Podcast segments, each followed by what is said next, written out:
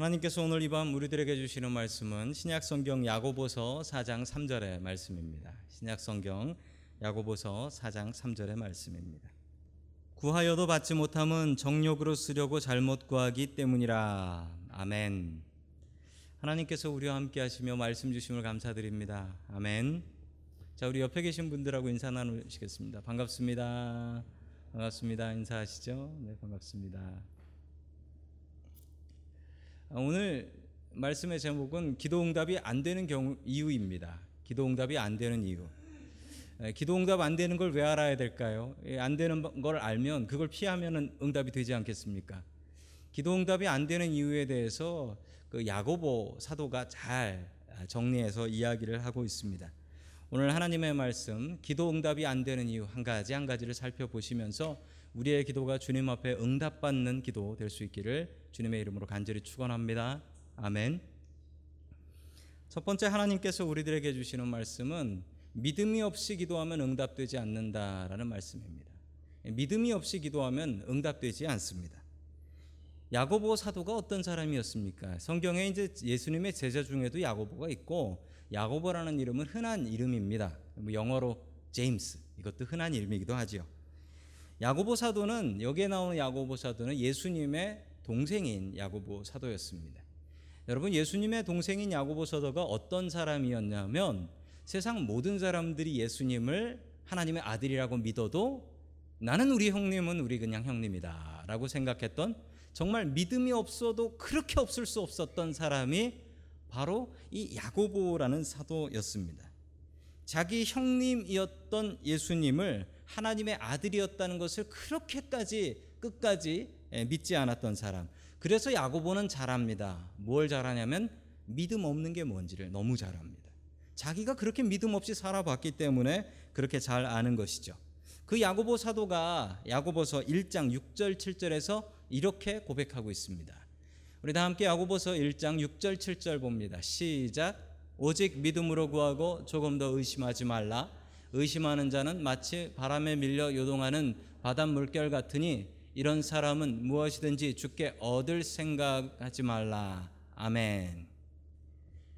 자, 믿음이 없는 자는 어떤 사람이라고 합니까? 어떤 뭐에 비교하고 있죠?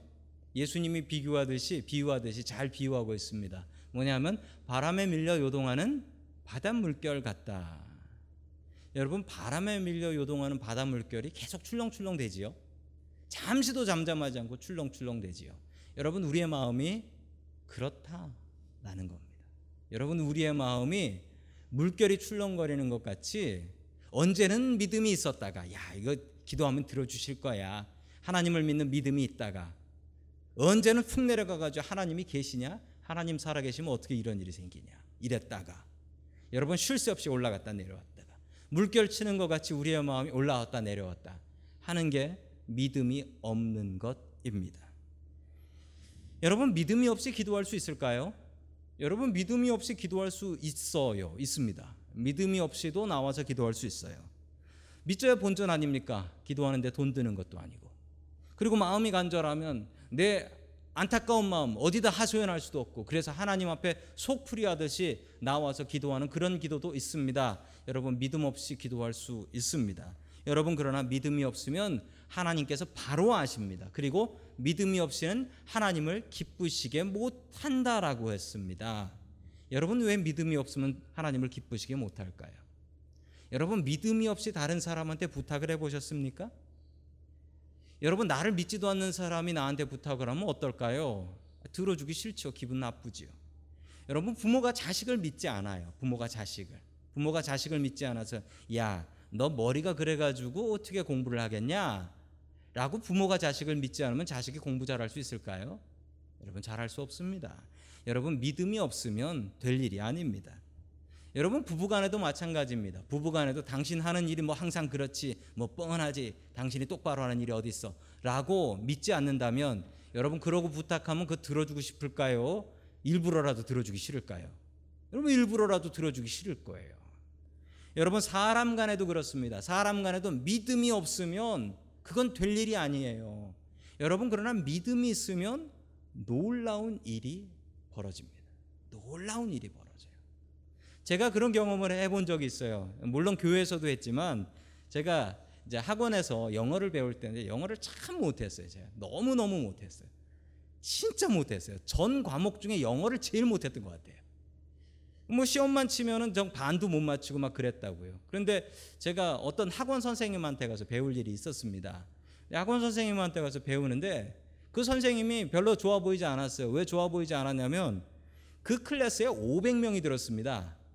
자그마치 500명. 그때 제가 한 달에 15,000원을 냈거든요. 제가 계산기를 두드려 보니까 15,000원 곱하기 500 그리고 저 선생님이 70%를 먹는다고 계산하면 이야 돈 진짜 잘 버네 그 생각이 드는 거예요. 딱 그 마음을 갖고 듣다 보니까 뭐 별난 것도 없네 뭐 아니 뭐 학교 선생님이나 비슷해 별난 것도 없네. 제가 돈 아까워 가지고 그 선생님한테 첫 시간 끝나고 쉬는 시간에 가서 질문 하나를 했습니다. 근데 제가 질문을 했는데 그 질문하는 태도에 저의 불신이 묻어났나 봐요. 선생님한테 가서 이게 뭐냐고 또 이제 시험 문제 하나를 모르겠어서 물어본 거였는데 혹시 아세요? 이런 태도로 제가 물어봤어요. 그러니까 믿음이 없었던 거죠. 그랬더니 그 선생님이 답은 안 가르쳐 주고 저를 진짜 혼내셨어요. 학생 태도가 그게 뭐야? 그러면서 진짜 혼내셨어요. 그러고 나서 선생님이 답을 알려주시더라고요. 학생 똑바로 해. 그리고 나서 저 그 선생님에 대한 믿음이 생겼습니다. 한번 혼나고 나서 정신 차리고 야 그러고 나서 반 이상 맞더라고요. 반은 못 맞췄어요. 반 이상 맞더라고요. 그걸 보고서 제가 느낀 게 똑같은 클래스고 똑같은 공부인데 뭐가 내 성적을 늘렸나 생각해 보니까 믿음이더라고요. 여러분 똑같은 이 자리에 앉아 계시고 똑같이 기도를 하세요. 그런데 어떤 사람의 기도는 응답이 되고 기가 막히게 응답이 되고 어떤 사람의 기도는 응답이 안 될 수 있어요. 그 차이가 무엇인 줄 아세요? 믿음이에요. 여러분 그 선생님은 제 말투를 듣고 제가 그 선생님에 대한 믿음이 없다는 걸 바로 알아차리셨어요. 여러분 하나님께서 우리 하나님께서 우리 믿음 없는 것 알아차리지 못하실까요? 여러분 바로 알아차리십니다. 여러분 믿음이 없으면 우리의 기도가 응답되지 않습니다. 여러분 정말 큰 믿음이 있는 사람은 언제 표신하는 사람인 줄 아십니까? 여러분 정말 큰 믿음 있는 사람은 거절당할 때 표시가 납니다. 여러분 어떤 친구한테 가서 뭔가 부탁을 해요. 야 친구야 이거 좀 해주라. 어? 어, 이거 좀 해주라라고 부탁을 해요. 근데 그 친구가 그 응답 그 요청을 들어줬을 때 아, 기분 좋다고 역시 내 친구야라고 하고 가겠죠. 그런데 부탁을 했는데 이 친구가 야 미안하다 그건 내가 못 해주겠다라고 했는데 뒤탁 뒤를 딱 돌아가지고 아는 척 안 하면 이거 친구 아닌 거죠. 여러분 진짜 친구인지 아닌지는 언제 구별이 나냐면 거절당했을 때입니다. 여러분 우리의 믿음을 진짜 하나님 앞에 고백할 때가 언제인 줄 아십니까? 우리 기도 거절당했을 때입니다. 하나님 앞에 응답받지 못했을 때 하나님 그래도 하나님은 나의 하나님이십니다라고 고백하는 사람이 진짜 믿음 있는 사람이에요. 여러분 거절당했을 때가 기회입니다. 여러분의 믿음을 증명할 수 있는 기회입니다. 여러분 믿음으로 기도하고 믿음으로 응답받을 수 있는 저와 여러분들이 될 수 있기를 주님의 이름으로 간절히 축원합니다. 아멘. 두 번째 기도 응답 못 받는 방법은 예, 고난이 유익이 있으면 응답되지 않는다라는 거예요. 여러분 우리의 삶에 고난이 있습니다. 피할 수 없는 고난이 있어요. 여기 계신 어떤 분들도 고난이 없는 분들은 안 계실 거예요. 여러분 고난이 있는데 그 고난을 위해서 기도해도 그 고난이 치워지지 않을 때가 있어요. 사도 바울의 이야기가 그렇습니다. 사도 바울이 자신의 몸에 가시가 있었다라고 합니다.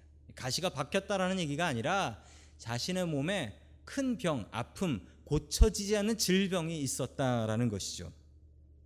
바울은 세 번이나 이 병을 위해서 기도했습니다. 하나님, 이 병을 고쳐 주십시오라고 기도를 했는데 그 세 번의 기도가 모두 다 거절이 되었습니다. 그리고 바울은 그 거절당한 이유를 깨닫습니다. 이렇게 이야기하는데 고린도후서 12장 9절 말씀 우리 같이 봅니다. 시작.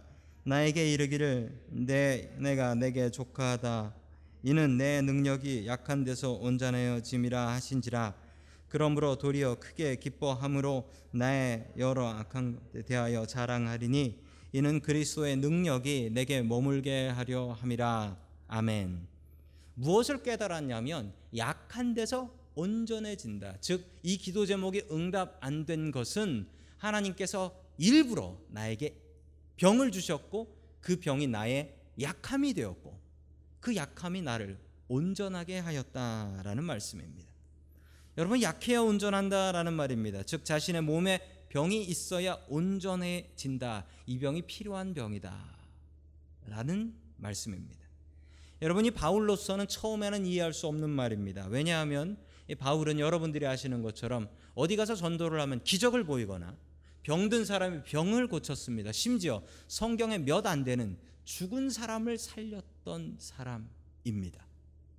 여러분 죽은 사람을 살린 사람인데 그런데 자기한테 병이 있어서 그 병을 못 고쳐요. 그걸 사람들이 알고 있습니다. 여러분 이게 바울이 전도하는데 도움이 될까요? 도움이 안 될까요? 사람들이 아마 이렇게 얘기했을 것입니다. 병 고쳐주며 예수 믿으라라고 하면 네 병이나 고치시지. 아마 이랬을 거예요. 바울은 간절한 마음으로 하나님, 하나님의 말씀을 제가 온전히 전하려면 제 병이 고쳐져야겠습니다. 라고 기도했지만 하나님의 생각은 완전히 다르셨습니다. 하나님의 생각은 너한테 필요한 병이다. 아니 세상에 필요한 병이 어디 있습니까? 그런데 하나님의 말씀은 이것이 필요한 병이다라는 것입니다. 죽은 사람도 살린 네가 내 몸에 병이 없다면 네가 겸손할 수 있겠냐? 교만해서 스스로 하나님인 줄 알고 멸망의 길 걸어가지 않겠냐? 그래서 아프지만 내가 너에게 준 질병이다. 여러분 이거 이해하실 수 있겠습니까? 여러분 이거 이해하시면서 하나님 앞에 감사하실 수 있겠습니까? 그런데 바울이 감사해요. 이걸 가시라고 생각합니다. 그렇지만 내 능력이 약한 데서 온전해진다. 내 몸이 약하니까 하나님을 의지하고 내 몸이 약하니까 나 자신을 자랑하지 못하고 내가 한 게 아니라 하나님께서 하셨습니다라고 할 수밖에 없는 거예요. 내가 한 거면 내 병 고치지. 내가 한 거면 내 병부터 고치지. 내 병은 못 고치고 남의 병 고치는 건 내 능력이 아니라 하나님의 능력입니다. 그때 깨닫습니다. 아, 하나님께서 나 교만하지 않게 하시려고 나 생각해서 내가 교만해서 멸망하지 말라고 나에게 이런 고통을 주셨구나. 여러분 고통을 당하면 우리는 당연히 그것을 피하게 해달라고 기도합니다. 그건 당연한 이치지요. 하나님, 요즘 제가 편안히 고난 좀 내려주십시오. 이렇게 기도하는 사람은 없을 겁니다. 여러분 그러나 그래도 그 고난이 피해지지 않는다면 그때는 그 고난의 의미를 생각해야 될 것 같습니다. 하나님께서 이 고난을 통해서 나에게 무슨 얘기를 하려고 하시는가? 여러분 그리고 바울처럼 그 고난을 사랑하며 살아갈 수 있는 저와 여러분들 될 수 있기를 주님의 이름으로 간절히 축원합니다. 아멘. 마지막 세 번째로 하나님께서 우리들에게 주시는 말씀은 정욕으로 구하면 응답되지 않는다라는 말씀입니다. 정욕으로 구하면 응답되지 않는다. 필요 없는 것을 구할 때 하나님께서는 거절하십니다. 여러분 예수님께서 예루살렘 성에 마지막으로 들어가셨을 때 야고보와 요한의 어머니께서 예수님을 찾아왔습니다. 그리고 예수님께 간절히 구했습니다. 무엇을 구했냐면 자신의 두 아들이 있는데 이 두 아들을 예루살렘 가서 높은 자리에 올라가시면 좌편과 우편에 세워 주십시오. 라는 청탁, 그런 기도, 그런 간구를 예수님께 드렸습니다. 그러나 이 간구는 보기 좋게 거절을 당했습니다. 왜 그랬을까요?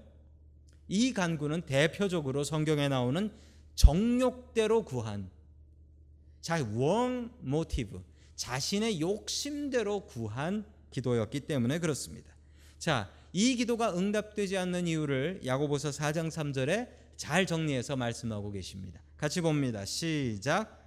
구하여도 받지 못함은 정욕으로 쓰려고 잘못 구하기 때문이라. 아멘. 정욕으로 구했기 때문입니다. 하나님 나라를 위해서 구한 것이 아니고 내 욕심대로 구한 것이라서 거절을 당한 것입니다. 여러분 그러나 우리 잠시 뒤에 같이 기도하겠지만 여러분의 기도의 내용들 중에 여러분 스스로의 욕심이 아닌 것이 있습니까? 하나님 제가 감기 걸려 아픈데 감기 걸린 저는 괜찮고요. 저기 더 아픈 중환자를 먼저 고쳐 주십시오라고 여러분들께서는 기도하십니까? 하나님, 우리 반에 저보다 공부 못하는 친구가 있는데 그 친구가 너무 안 됐으니 그 친구 성적부터 올려주시고 저를 좀 올려주십시오 라고 기도하시는 분 계십니까? 여러분 우리의 기도는 대부분 우리의 욕심에 따른 기도들입니다. 여러분 종종 우리는 정욕으로 기도를 합니다. 나와 나의 가족이 다른 사람보다 조금 더 잘 살게 해주시고, 조금 더 건강하게 해주시고, 조금 더 성공하게 해주시고, 조금 더 잘나게 해주십시오 라고 기도를 합니다. 여러분 우리가 우리의 자녀들, 우리의 가족들을 위해서 기도할 때 그렇게 기도하지 않습니까? 내 자식이 조금 더 잘 되고, 조금 더 공부 잘하고, 조금 더 좋은 직업을 갖고, 조금 더 좋은 대학에 가게 해주십시오. 라고 기도하지 않습니까? 여러분, 저는 다르게 기도할까요? 저도 그렇게 기도합니다. 여러분, 그러나 이게 정욕의 기도가 되지 않게 하는 방법이 있습니다. 여러분, 어떤 방법이냐면 그 목적을 바꾸는 것입니다. 목적을 어떻게 바꾸냐면 여러분, 저는 이렇게 기도합니다. 저도 저의 자녀들을 위해서 기도하는데 하나님, 하나님께서 저의 자녀들을 크게 써 주십시오. 하나님 나라를 위해서 크게 사용해 사용하게 해 주시옵소서. 이렇게 기도합니다. 그 목적이 하나님의 뜻에 맞도록 하나님께서 더 큰 사람으로 사용하여 주시옵소서. 이렇게 기도합니다. 여러분, 저는 저희 교회가 부흥하기를 위해서 기도합니다. 하나님, 저희 교회가 더 크고 부흥하게 해 주십시오. 라고 기도합니다만 그 목적이 그래, 내가 참 목회를 잘해서 성공적인 목회를 해야겠다. 라는 생각으로 기도하진 않습니다. 하나님, 우리 교회 더 크게 해 주셔서 샌프란시스코에 더 많은 죽어가는 영혼 구원하게 해 주시고 샌프란시스코에서 굶어 죽어가는 노숙인들 더 많이 먹일 수 있게 해 주십시오. 이렇게 기도합니다. 여러분 이건 정욕을 위한 기도가 아닙니다. 이건 하나님의 뜻을 위한 기도입니다. 여러분 우리의 기도에서 정욕을 위한 기도들이 있습니다. 우리의 욕심대로 하는 기도는 하나님께서 응답해 주시지 않습니다. 정욕으로 기도하지 마십시오. 내 욕심으로 구하지 말고 이것이 하나님의 뜻에 맞는지 하나님께서 어떻게 사용하실지 어떻게 하나님의 영광을 위해서 살아갈지 우리의 삶의 목표를 하나님의 영광, 하나님의 일, 하나님의 나라로 생각하십시오. 그리고 기도하시면 하나님께서 그 기도는 분명히 응답해 주십니다. 하나님 나라를 위해서 응답해 주십니다. 오늘 여러분들의 간절한 기도 제목 하나님의 나라를 목적으로 세워서 기도함으로 응답받고 돌아갈 수 있기를 주님의 이름으로 간절히 축원합니다. 아멘.